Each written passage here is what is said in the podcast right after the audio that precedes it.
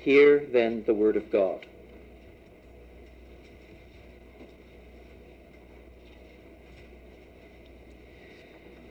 Now, the serpent was more crafty than any of the wild animals the Lord God had made. He said to the woman, Did God really say, You must not eat from any tree in the garden? The woman said to the serpent, We may eat fruit from the trees in the garden, but God did say, You must not eat from the tree that is in the middle of the garden, and you must not touch it, or you will die. You will not surely die, the serpent said to the woman, for God knows that when you eat of it, your eyes will be opened, and you will be like God, knowing good and evil. When the woman saw that the fruit of the tree was good for food, and pleasing to the eye, and also desirable for gaining wisdom, she took some and ate it. She also gave some to her husband who was with her, and he ate it. Then the eyes of both of them were opened, and they realized they were naked. So they sewed fig leaves together and made coverings for themselves. Then the man and his wife heard the sound of the Lord God as he was walking in the garden in the cool of the day.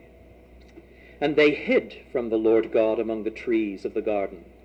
But the Lord God called to the man, Where are you?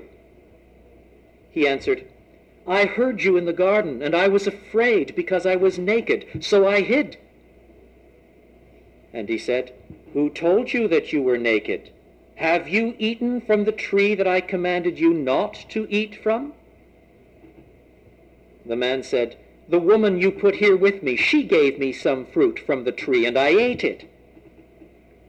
Then the Lord God said to the woman, What is this you have done? The woman said, The serpent deceived me, and I ate.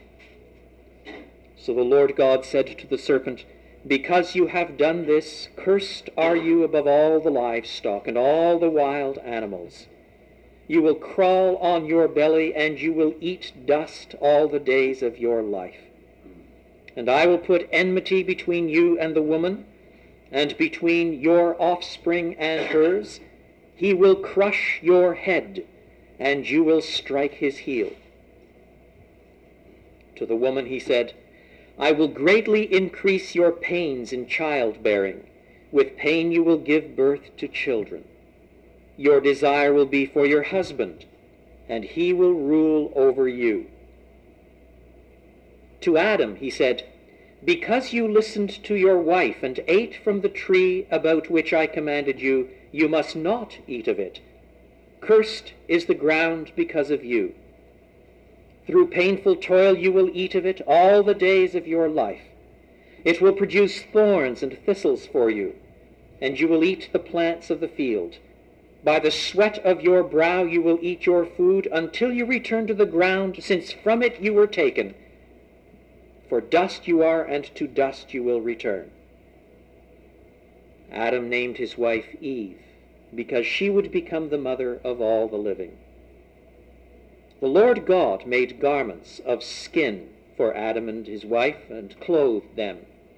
And the Lord God said, The man has now become like one of us, knowing good and evil. He must not be allowed to reach out his hand and take also from the tree of life and eat and live forever. So the Lord God banished him from the Garden of Eden to work the ground from which he had been taken. After he drove the man out, he placed on the east side of the Garden of Eden cherubim and a flaming sword, flashing back and forth to guard the way to the tree of life. So reads the Word of God. I suppose that in the Western world today there are few chapters that are more embarrassing. Now, those of us who have been Christians for a long time and steeped in Christian heritage, we absorb all of this and we don't even bother to think about it. But try reading this to a first year cultural anthropology class in the local university. It is the most ridiculous mythology.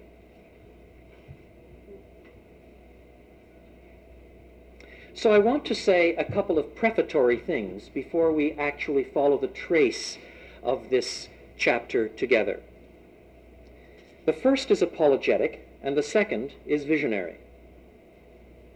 Number one, although there can be little doubt that the Bible views the events described in this chapter as historical, one may at least ask the question whether Genesis 3 provides a chronicle of what took place, or at least in some measure a symbol-laden description of what took place.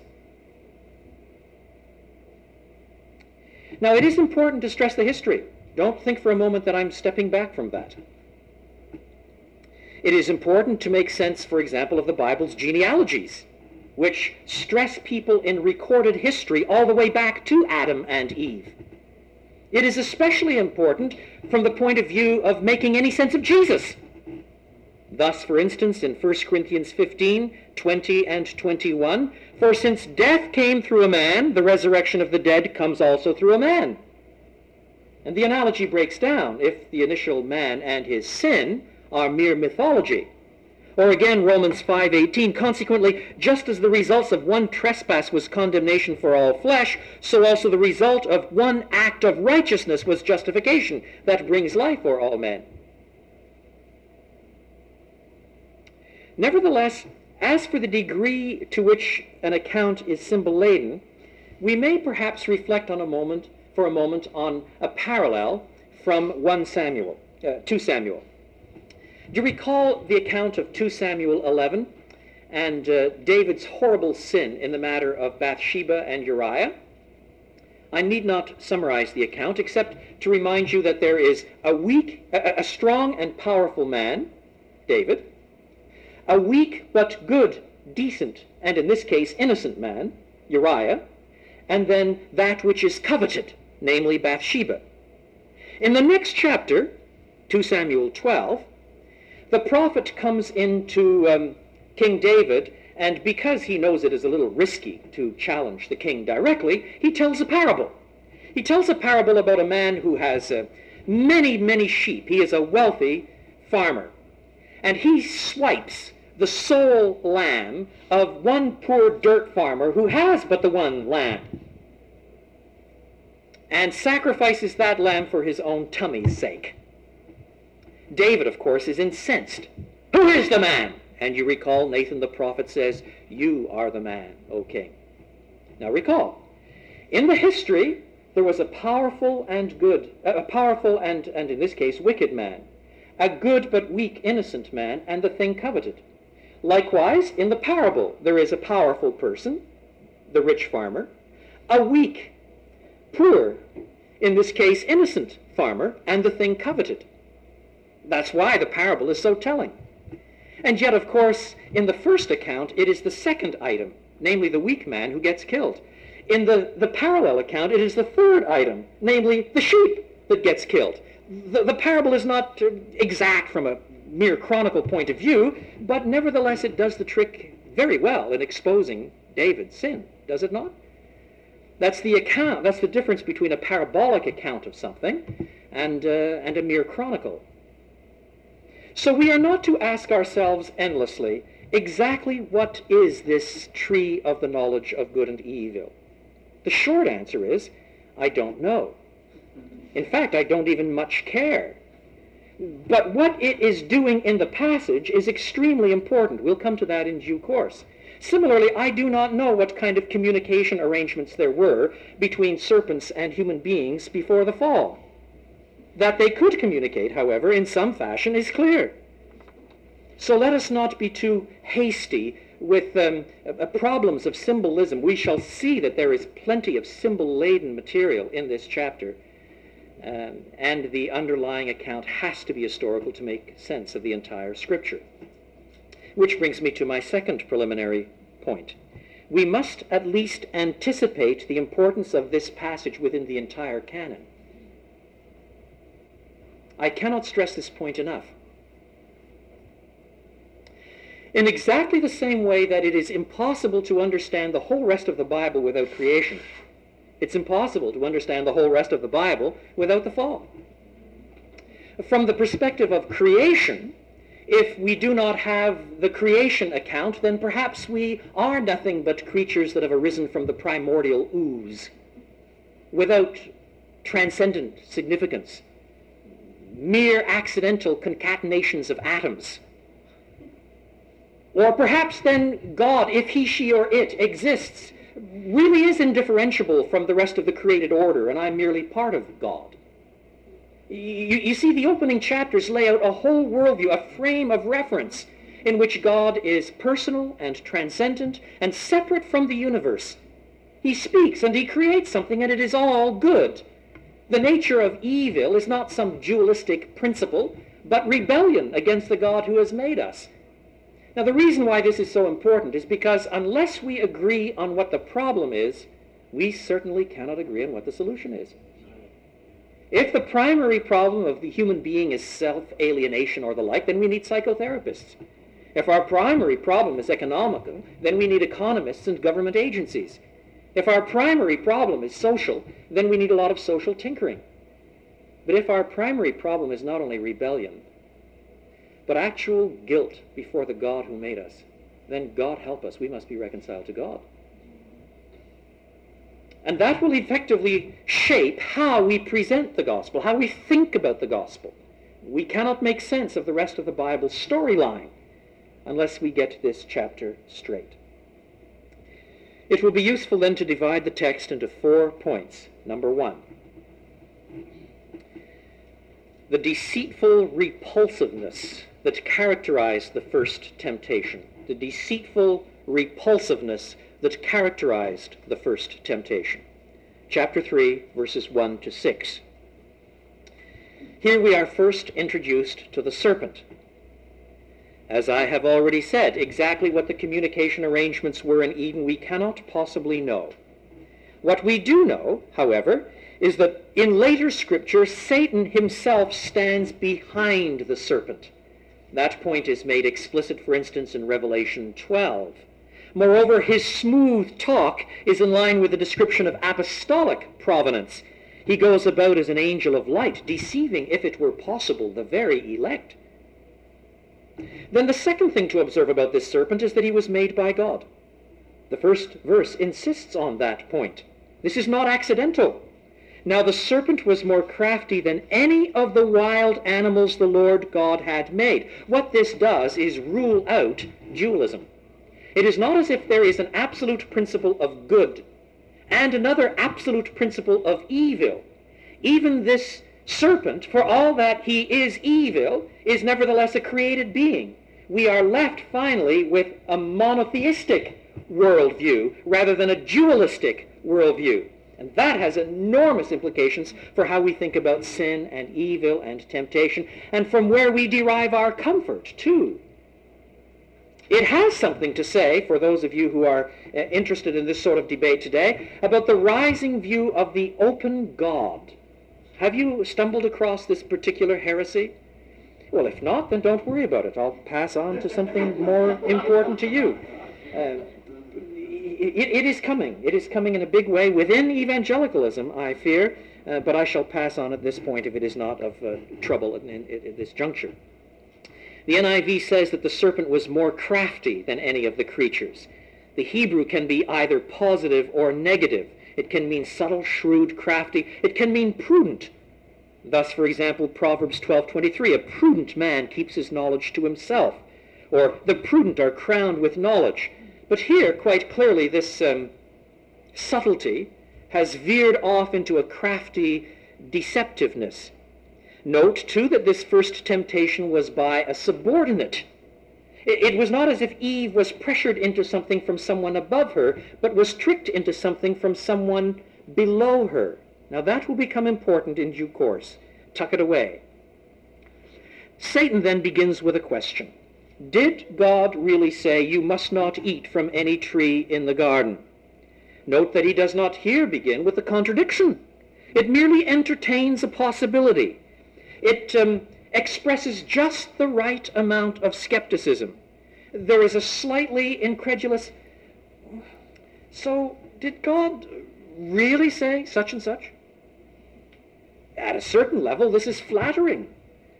For it smuggles in the assumption, without actually saying so, that God's word is subject to our evaluation. And then it is followed up by exaggeration. Did God really say that you shall not eat of any tree? Notice then what this temptation does. It raises questions about God's word and our ability to assess it. It then exaggerates what God says and focuses on the negative without permitting attention to be drawn to the spectacular blessings and plenty that were theirs. This is not objective in any sense. It does not ask the question, well, in the light of the excellent world in which the Lord has placed you, the, the plenty, the goodness, uh, and, and a wife and a husband pair so that you would not be lonely, and uh, an absence of death, and uh, a relationship with the Almighty, your Maker, so that you walk with Him in the cool of the day and enjoy an intimacy with the, the transcendent God. In the light of all of that, can you, can you really doubt His goodness and wisdom in making this one prohibition? Now, you see, if that had been the question, you would have had to have been an international class twit to fall. Do you see? But that, that is the, the very nature of, of deceitful sin. It couches things in a certain way so that evil is suddenly made to look good. And unless you analyze where it is coming from, you may not even see how deceptive it is.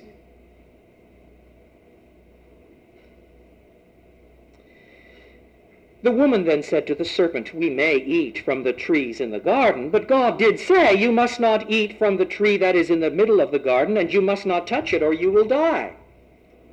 Now, at one level, she responds faithfully by correcting Satan. We may eat from the trees of the garden. He said, You may not eat from any tree. And she says, Oh, yes, we may. We may eat from all of them except one. But then, so far as the record goes, she does exaggerate somewhat the prohibition. You must not eat from the tree that is in the middle of the garden, God has told us, and you must not touch it, which, so far as the text goes, the text does not say. But the real problem is not with the picky points. The problem is that she's lost already by entering into debate at that level.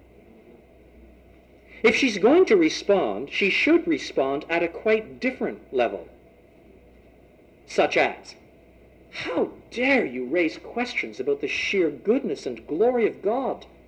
God is God. And look what he has given us of all that is free and bountiful and rich and good. We were created a few hours ago or a few days ago or whatever it was.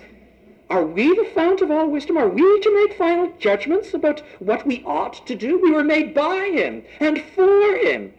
How dare you insinuate something evil of our Maker? But instead of replying with the big picture that leaves God at the center, she replies at the picky level that makes God out to be a bit arbitrary. And now Satan, in verses 4 and 5, introduces flat-out contradiction. You shall not surely die, the serpent said to the woman. For God knows that when you eat of it, your eyes will be opened, and you will be like God, knowing good and evil. Satan then now, for the first time, introduces a flat-out contradiction of what God said. And the first doctrine to be denied is the doctrine of judgment.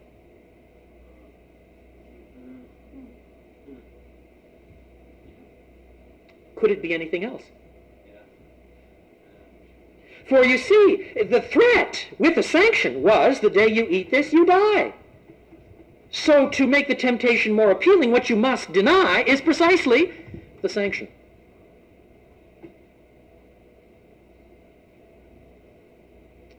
And it is our postmodern, pluralistic generation now that has comprehensively obliterated divine sanctions.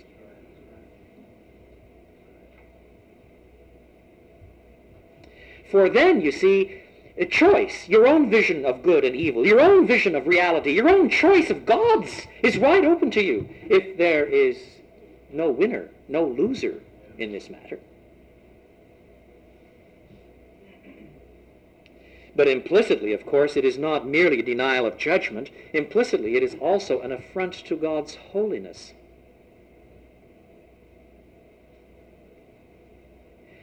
Now, some say that Adam and Eve were not yet really moral beings, or not yet capable of discerning good and evil at all.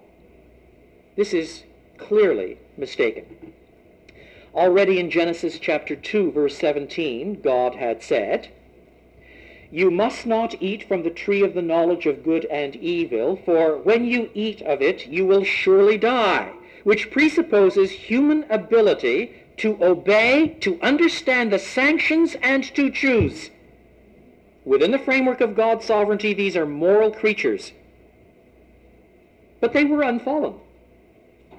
In many ways, they were naive, that is, gloriously naive. They had not experienced sin.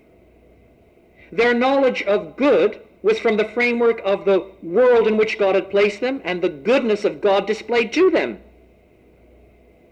They were, to use the language of Genesis chapter 2, naked and unashamed. The point, you see, is not mere nudity, although undoubtedly there's that as well. It is far deeper. How many of you men would like your wives to know every single thing you have thought about them? Or their family? Or other women? How many of you wives would like your husbands to know everything you've thought about them? Every moment of bitterness, every nurtured resentment, every dismissive puff of arrogance.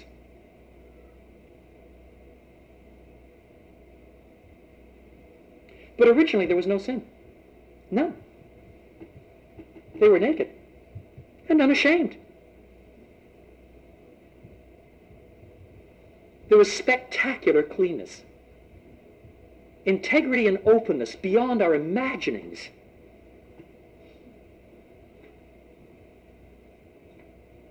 A certain glorious naivete. No memory of any previous sin.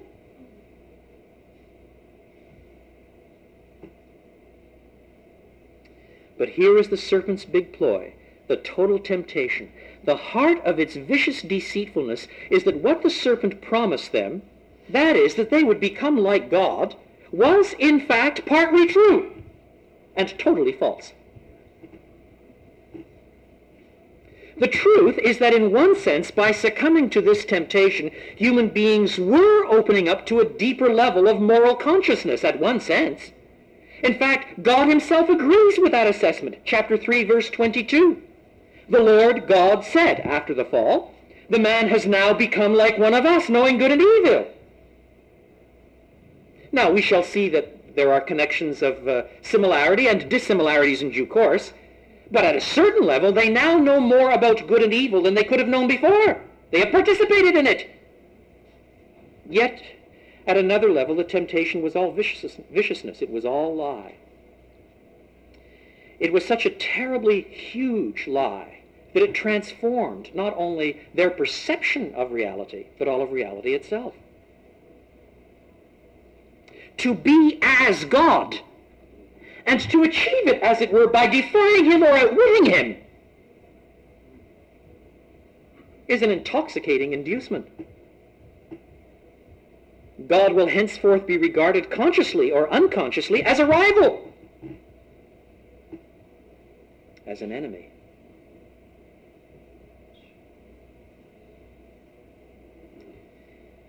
Deification is a fantasy difficult, in fact, to repress. We may not be so crass as to say, I really would like to be God.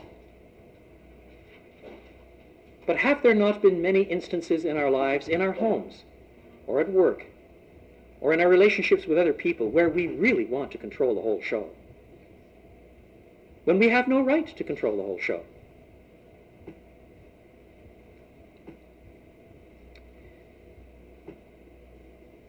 Here is where we need to think a little more about the nature of this tree. What is this fruit on the tree? The fruit of the knowledge of good and evil. Number one, it's not an apple. as if pears and pineapples were okay, but apples are a no-no, which would mean that God was merely arbitrary and whimsical. Number two, it's not sex. Although in the history of the Christian church, many people have argued that this temptation is a temptation to sex. Well, considering that God made the woman for the man, after the man discovered that there was no creature in the created order that was suitable for him, that is not far off being a ridiculous interpretation. Moreover, Hebrews says that the, the, the marriage bed is undefiled. It, it, is a, it is a good gift from God. No. The heart of the matter was this. It was bound up, whatever the reality of the tree, with a move into experience that would illuminate good and evil from within. You see, God has a knowledge of good and evil, but not from within. He has a knowledge of good and evil bound up with his omniscience. He knows not only what has been and what is and what will be, but even what philosophers call middle knowledge. All things that might have been under different circumstances. He knows it all. And in that sense, his knowledge of good and evil is perfect and exhaustive. Now, these human beings made in his image know good. They do not know evil. But when they come to know evil, they do not come to know it as God knows it, but experientially, from within. And the knowledge means their death. It means their corruption, their loss.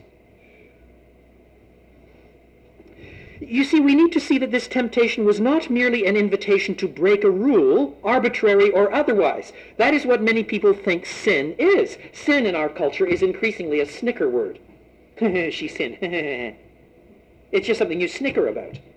But even where it has some trace of odium, it is odium because of breaking a severe rule. But it is more than that here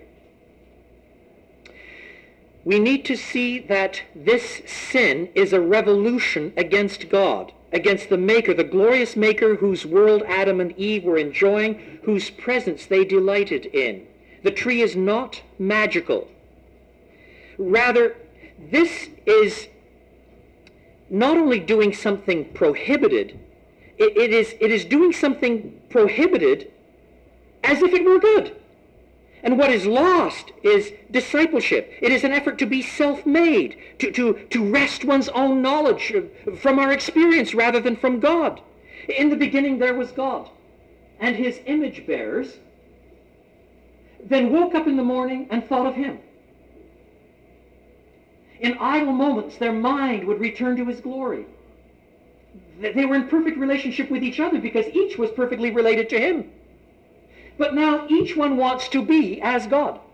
Each one wants to be the center of the universe. Oh, not literally, but, but metaphorically. That is the very nature of sin. Eh, have you ever had a knockdown, drag-em-out argument with your spouse or an employer, an employee, a really nasty argument? And you've gone away afterwards and you've thought about all the things you could have said all the things you should have said, all the things you would have said if you had thought them fast enough. And as you replay the argument in your mind, who wins? I've lost many debates. I've never lost a rerun. and the reason, of course, is be- because, like you, I, I want to be the center of the universe. That's the very nature of sin. But once all of these finite beings want to be the center of the universe, then implicitly the real center of the universe is being denied. He must be suppressed. He must be redefined. He must be domesticated. And not only these vertical relationships change, but all the horizontal ones do too. Now I must control, I must manipulate.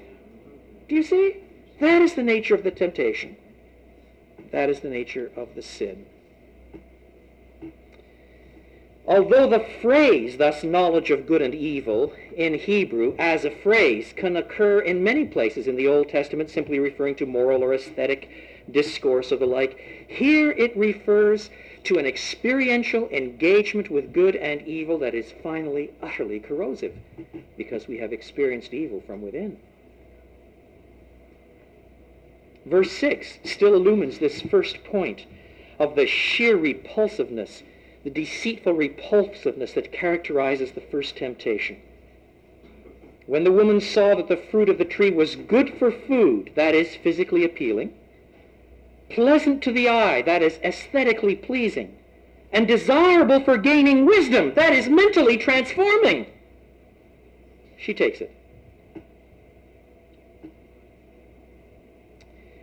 And here there is the beginning of a pattern of sin that, writes through, that, that runs throughout the entire Scripture. Here now is a human being who listens to a cre- created thing rather than to the Creator. She follows her impressions. Good for food, pleasing to the eye, desirable for gaining wisdom. She follows her impressions, not her instructions. Moreover, she makes self-fulfillment her goal, not God her goal. The prospect of material, aesthetic, and mental enrichment seems to add up to her, to life itself that brings her on a par with God.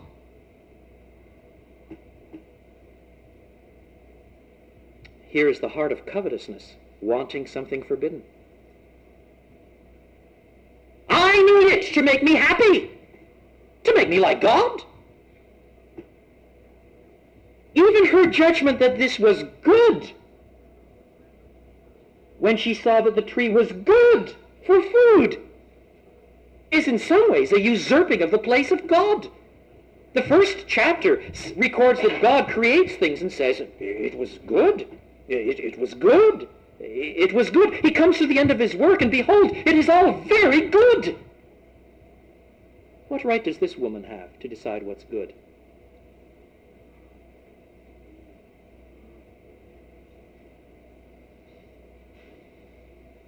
So she took it and ate. Someone has written, so simple the act, so hard its undoing. God will taste poverty and death before take and eat become verbs of salvation. And Eve gave the fruit to Adam, and he ate. Presumably the same sorts of arguments. Here then is the first point the deceitful repulsiveness that characterized that first temptation. Second, the initial consequences that erupted from the first temptation. The initial consequences that erupted from the first temptation, and with it, of course, the disobedience, verses 7 to 13. Even at the most superficial level, we see right away that there is a massive inversion. This is not merely a picky sin. There is a massive inversion. God made Eve to be a helper for Adam and she helps him into sin. Now, this does not excuse Adam in the slightest. Do not misunderstand. It is to say that in this sin, all of God's good structure is being overturned. The, man and his wife were made to be vice regents with God in this created order. Instead, they listen to a creature from the created order and pursue an, an item in the created order in order to discount and marginalize the creator. There is a massive inversion to the whole. The woman listens to the animal, not God. The man listens to his wife, not God. Everything is reversed. In fact, the point is made clear by God himself in the curse pronouncements. Because you listened to your wife and ate from the tree about which I commanded you and so forth. And ironically, Adam is led now instead of leading, which is an astonishing way to think of becoming like God.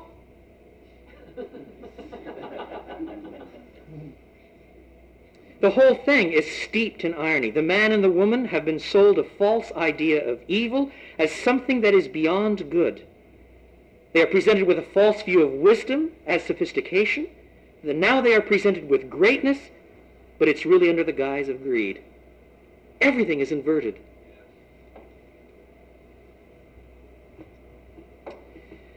And so they die. In one sense, of course, Adam and Eve did die. The best comment on this, perhaps, is from St. Augustine in City of God, Book 13, in the fourth century. If it be asked what death God threatened man with, whether bodily or spiritual, or that second death, we answer it was all. He comprehends therein not only the first part of the first death, wheresoever the soul loses God, nor the latter only, wherein the soul leaves the body, but also the second death, which is the last of deaths, eternal, and following after all. But note the results immediately emphasized by the text. Number one, their eyes were opened, verse 7. At one level, thus, the serpent had kept his promise. He promised that they would understand good and evil in a deeper way, and they did. They had now a deeper knowledge of good and evil, but it was an experiential knowledge, and thus not like God's knowledge. That was the big lie. You see, it was partly true and totally false. Thus, the human being's new consciousness of good and evil was both like and unlike God's knowledge. It differs from God's knowledge the way an ill person's knowledge of his or her aching body differs from the physician's knowledge. They both have knowledge, but one from the inside of the disease, and the other from the analytic perspective of the expert. Thus the promised insight is massive and grotesque anticlimax. Human beings want enlightenment at all cost and lose God's light and walk in darkness. Their eyes are opened, and now they're blind. And within this framework, in the second place, they know that they are naked, and they sew fig leaves together for a covering, verse 7. You see, it's not just physical nakedness that is at stake, just as the naked and unashamed in chapter 2 is, is, is not dealing merely with physical nakedness.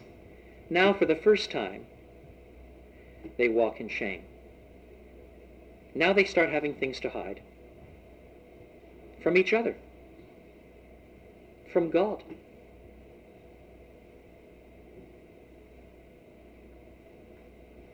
The inevitable fruit of sin is shame.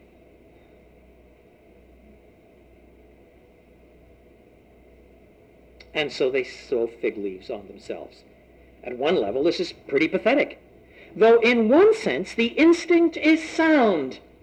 And God confirms it in verse 21 when he provides covering for them with the skins of animals.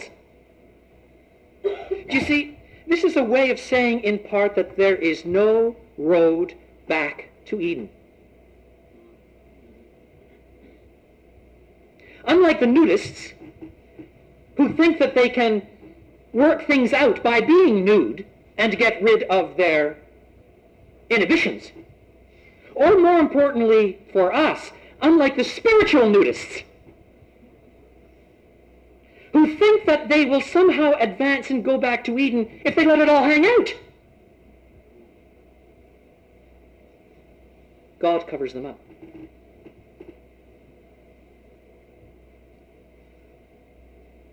You see, in the church, there are sometimes sins that have to be exposed to public view.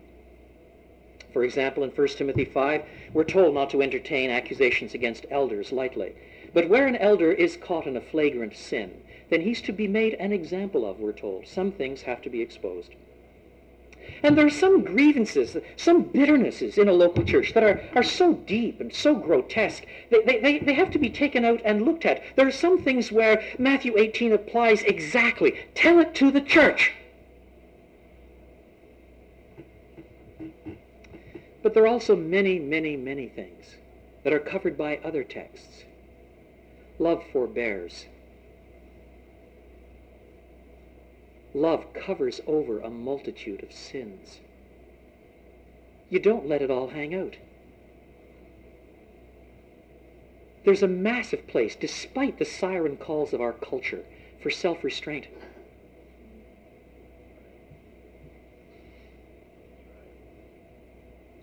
There is no way back through Eden. Wear your fig leaves. There's no way back. There's only a way forward.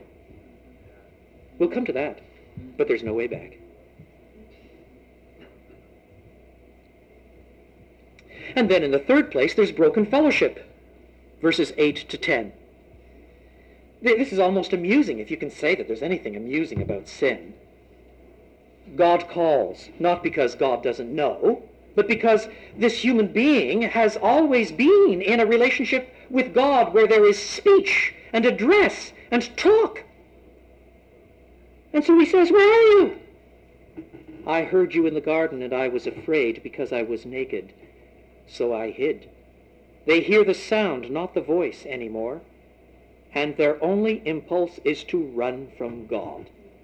So it will be on the last day. Do we not read in Revelation chapter 6 that when God comes in his glory, when the Son comes in his majesty, then both the rulers of the earth and the poor of the land who do not know him will call for the rocks and the mountains to hide them from the wrath of the Lamb.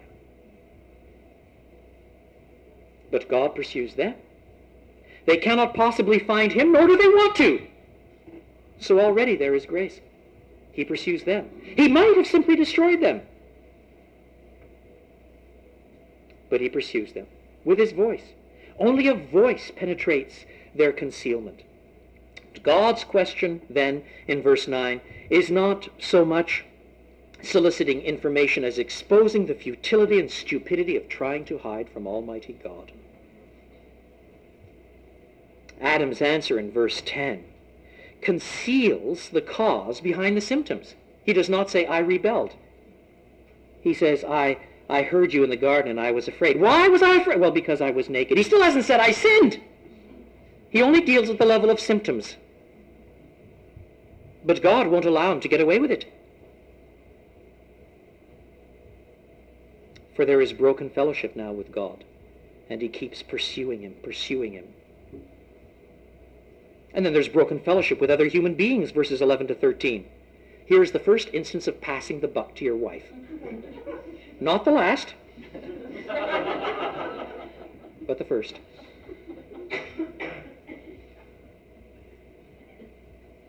The woman you put here with me. There's even a tinge of blaming God for it if you'd given me a better class of woman. But let me tell you, frankly, that has led not more than a, uh, many more than a few men into sin. It's my wife's fault, and maybe God's, for giving me that kind of a woman. If I'd had a better one, I would have been all right. Don't kid yourself. Men who succumb to adultery start off in their minds by denigrating their wives, and implicitly God.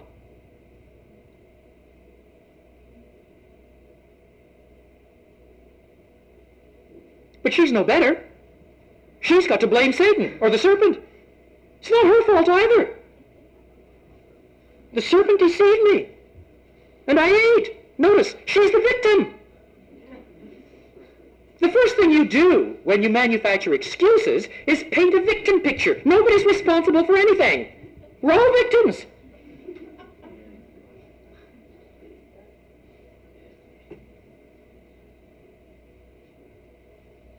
These are the initial consequences that erupt from this temptation. Third, the explicit curse that was pronounced because of this temptation and the sin that came from it, verses 14 to 19. It is important to state here that God remains sovereign in the move from chapter 2 to chapter 3. It is not as if God is sovereign in chapter 2 and then somehow loses a wee tad of his sovereignty in chapter 3. His sovereignty is undiminished. Genesis 2 and Genesis 3, as one person has said, simply set sovereignty in a different context. They do not threaten it. Now God displays himself not only as creator, but as judge.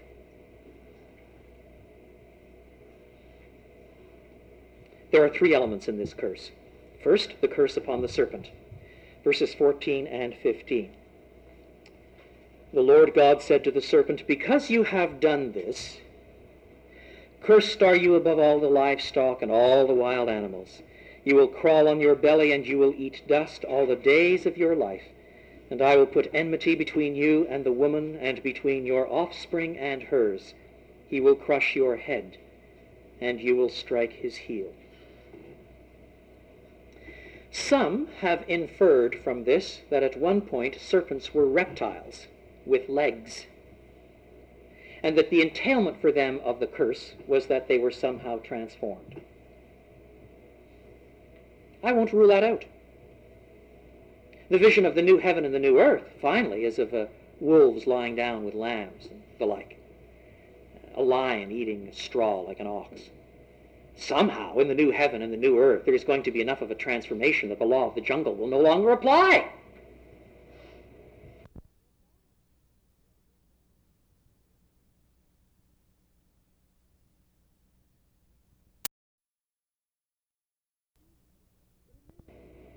But it may not be that here. It may be. I don't know. It is one of those things that one cannot finally say.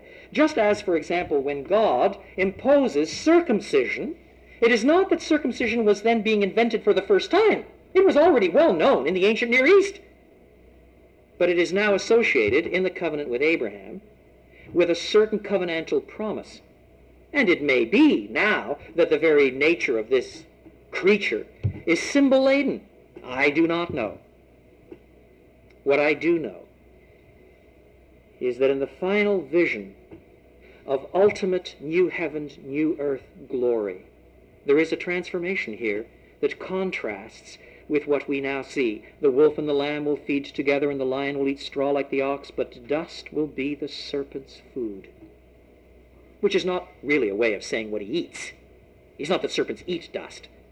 It means that they're assigned to the lowest damned order. That's what it means. But there is a positive element even here. Verse 15 is sometimes called the protevangelium, the early announcement of the gospel, the first glimmer of the gospel already in chapter 3. So great is God's grace. We cannot get out of the chapter on the fall without glimpsing the first insight into God's solution. I will put enmity between you and the woman, and between your offspring and hers. He will crush your head, and you will strike his heel. The word offspring or seed has both a singular component and a plural component. It is important to see both.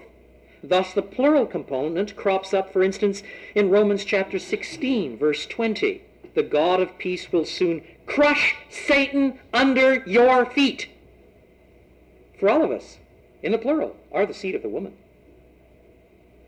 And in that sense, you see, the people of God will crush Satan under our feet. Not because we are so strong, but, but because of the apocalyptic vision of Revelation 12. We overcome Satan by the blood of the Lamb, by the word of our testimony. That doesn't mean you give your testimony a lot, but that you bear testimony to the gospel a lot and by not caring about your life even to the point of death. And thereby we crush Satan under our feet until the final crushing is done by the seed in the singular sense. That seed, Christ himself, the seed of the woman, the ultimate offspring, who crushed Satan decisively at the cross, defeated him in principle, and will one day cast him into the lake of second death.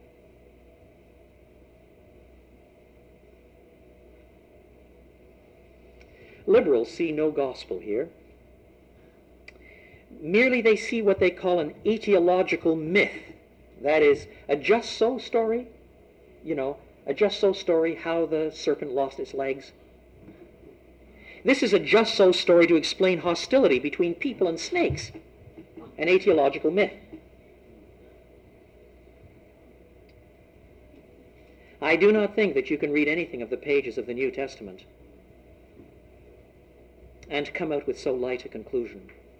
When I was a boy, I, uh, I had one of those silly minds that ingested endless yards of poetry. And some of them were serious poems, for which I'm grateful, and some of them were not much more than uh, gibberish, but amusing gibberish. One of them asks where the devil is. The devil surely has been abolished in our modern contemporary society. But this poem then goes through all the sins and evil and structures of, of, of malice and, and, and, and, and ugliness in this world, and then ends up with a couplet Yes, we voted the devil out, and the devil's dead and gone. But sober folks would like to know who carries the business on. About a year and a half ago, I was speaking at an evangelistic mission at Cambridge University in Britain.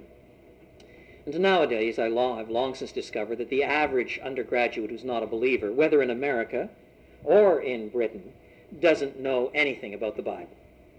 They don't know the Bible has two testaments. They've never heard of uh, King David. They've never heard of Abraham. If they've heard of Moses, they confuse him with Charlton Heston.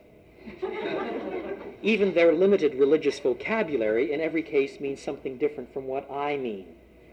Faith, spirit, God, whatever. In every case, they mean something different. So inevitably, those of us who do evangelism in these sorts of circles today are engaged in what is increasingly called worldview evangelism. That is to say, you have to get across a big picture. Uh, you are with Paul in Acts 17 in Athens to pagans who are biblically illiterate, not with Paul in Acts 13 in a synagogue to Bible believers who know the Bible storyline. And so part of evangelism becomes this bigger picture, do you see? And somewhere along the line, I was uh, preaching along these, uh, these, uh, these lines and uh, uh, addressing, in, in particular, questions of postmodernism. And afterwards, in one of the talkback sections, a young man came up to me and said, I, I think I'm beginning to see what you say, but, but why should I abandon my worldview for your worldview? I said, well, really, for only two reasons. One, because mine is right, and the other is because yours is wrong. Which wasn't a very profound reply, but at least it got his attention. And he said, no, seriously. And I said, well, I don't know much about your worldview now. I, I, said, I said, tell me what you believe. He says, well, I'm, I'm a typical postmodernist. I, I think that all human knowledge is constructed out of our social makeup. Um, knowledge and language are social constructs and have no ultimately referent, uh, ultimate reference to reality. Um, thus, my worldview, as far as I can see, is as good as your worldview. And so I said to him, well, what does your worldview make of evil? How do you understand evil in your worldview? I have asked that question to literally hundreds of university students in the last 15 or 20 years, and the answers can be exceedingly diverse. But this young man was honest. He said, to be frank, he said, I don't know quite what to do with evil. He said, I don't even like to think about it. He says, I think I've got a pretty sophisticated grasp of postmodernism, but I don't really know how to handle the problem of evil within it. And I said to him, in this bloody 20th century, where we've had genocide after genocide after genocide, not just the Holocaust, but Cambodia and Rwanda, Pol Pot on the one hand and Stalin on the other, Mao Zedong over there, eh, where we kill millions of babies a year, where, where evil is paraded on the front page of our newspapers all the time. You have no category for explaining it.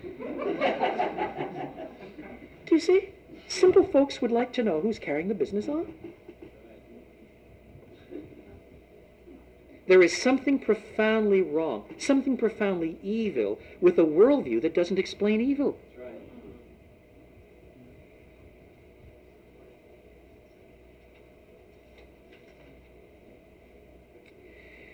But we look to one, a seed of the woman, who crushes Satan under his feet. Then, of course, there's a curse on the woman, verse 16. To the woman he said, I will greatly increase your pains in childbearing. With pain you will give birth to children. You see, the first designated function in chapter 1, verse 28 was to be fruitful and multiply. And now even that most basic function is accompanied by the, the, the, the painful effects of sin. And then we read, Your desire will be for your husband, and he will rule over you you may know that those two lines have generated endless debate as to their meaning. Many, many debates. If I understand them correctly, you get a picture of what is meant in the next chapter where you have a similar Hebrew construction that is really quite rare. It's found here, it's found there. Look in chapter 4 in the matter of Cain and Abel. When Cain is caught out, we're told that God confronts him. Why are you angry? Why is your face downcast? If you do what is right, will you not be accepted? But if you do not do what is right, sin is crouching at your door. It desires to have you, but you must master it. One of the entailments of the fall, then, is that the woman will desire her husband in the sense that she will want to control him, the way sin wants to control Cain.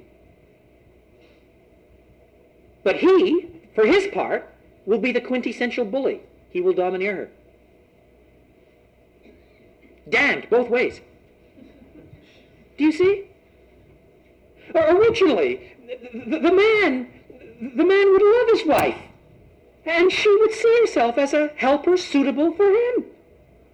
Now she wants to control, and he wants to domineer. No wonder then that under the gospel, the apostle insists she must submit to her, to her husband. And he also insists the husband is to love his wife as Christ loved the church, which means self-sacrificially and for her good. Thus what we find now are long-term social maladjustments, dysfunctional families, if you like. Endless power plays. The long-term effect of the sin that brought down the curse of God. And finally the man, verses 17 to 19. Because you listened to your wife and ate from the tree about which I commanded you. Quite clearly a contrast.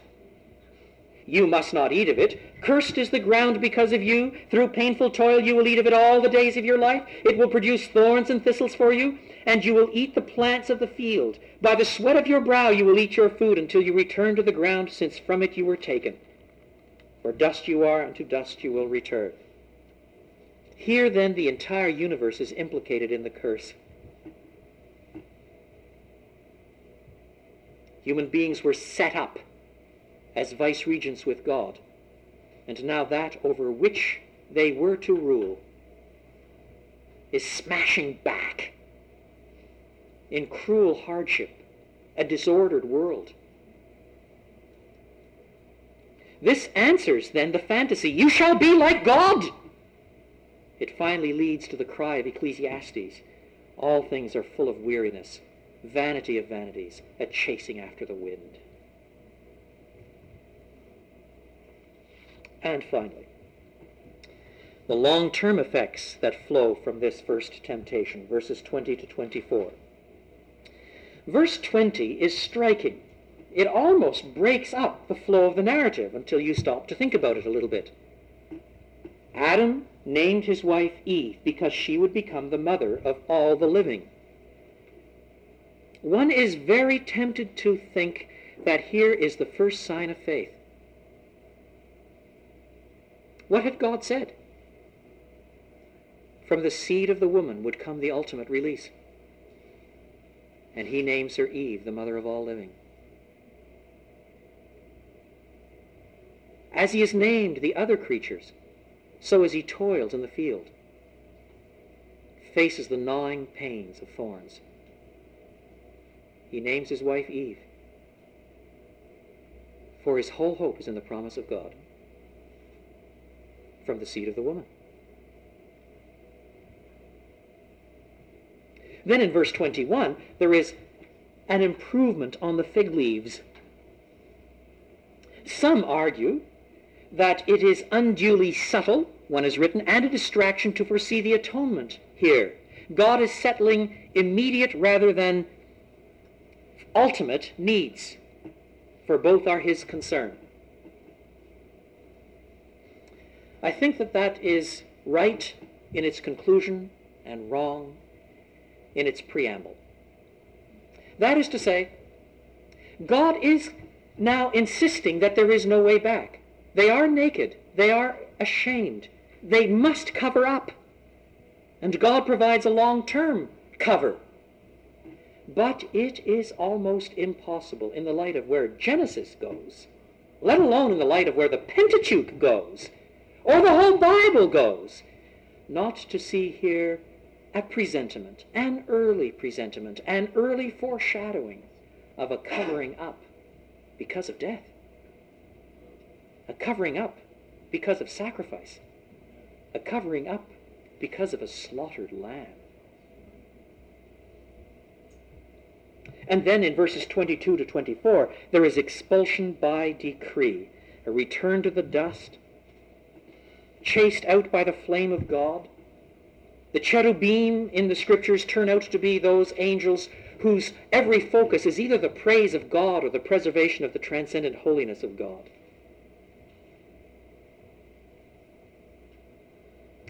Yet it is important not to end quite there. It is important to see that this account feeds into two streams in the Bible storyline.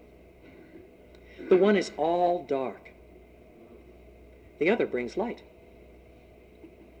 This, this fallen order, it, it will be a long time before the Apostle Paul expounds all the theological and anthropological, human consequences of sin. But in the Bible storyline, you start to see them pretty quickly. Think it through. As the race multiplies like rabbits, in the next generation, fratricide, murder. The whole race descending until it's all but obliterated in judgment of the flood. And after the flood, Noah gets drunk. The round again. One quickly gets the impression that the only thing that stops God from wiping out the race again because of the fallenness that has dragged us all down. We have this bent towards sin all the time, is that God in his mercy has given this covenantal promise to Noah that never again would he wipe us out in that fashion. And then in his mercy, God calls forth a man who will be the progenitor of a whole new tribe from whom the Messiah will come. But when you look at the patriarchs, they're not such a wonderful bunch. By the time you get to the third generation, talk about a dysfunctional family. One man sleeping with his uh, stepdaughter, another man sleeping with one of his father's wives, uh, the, the brothers selling another brother into slavery. And that was only because they didn't murder him. Then eventually God rescues them from slavery. Are they pleased by the promise? The first whiff of opposition, they're convinced that God is some manipulator. They were better off with a, with, with, with a slavery. And then with a mighty hand, God brings them across the Red Sea. He appears to them in Moses and thunder and lightning and glorious splendor, so they erect a golden calf. They come to the promised land, and, and they're about to enter in. But 10 out of the 12 tribes provide a negative report, and they're frightened of the sons of Anak after crossing the Red Sea. So that generation dies off in the wilderness.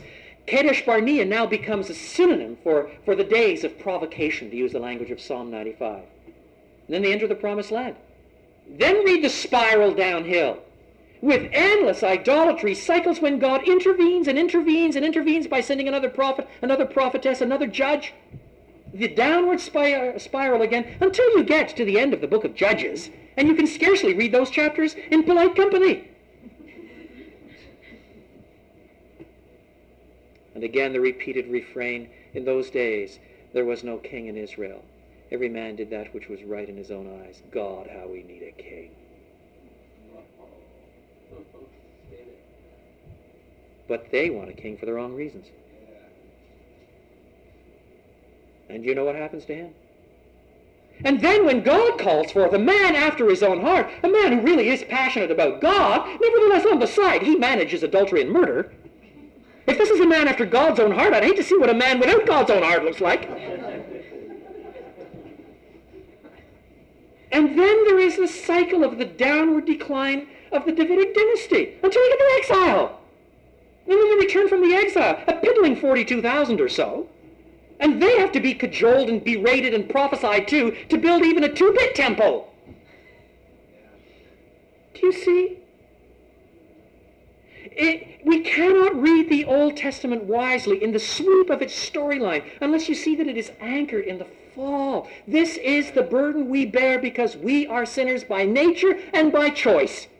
The curse of God is upon us and we deserve it. It is of God's mercies that we are not consumed. We often read the story today and we say, well, God is a bit harsh with all those judgments, isn't he? But it is not for nothing that the Bible keeps saying God is slow to anger and plenteous in mercy. For the big movements are that, apart from God's dramatic intervention again and again and again, we would be obliterated.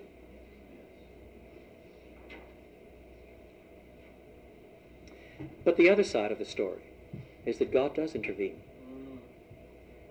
until in due course there arose another man.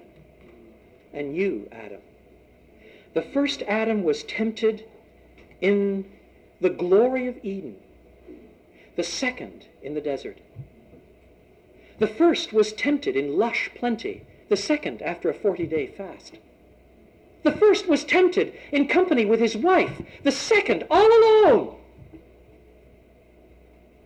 The first fell to the seductions of Satan. The second obeyed God and wrought our redemption.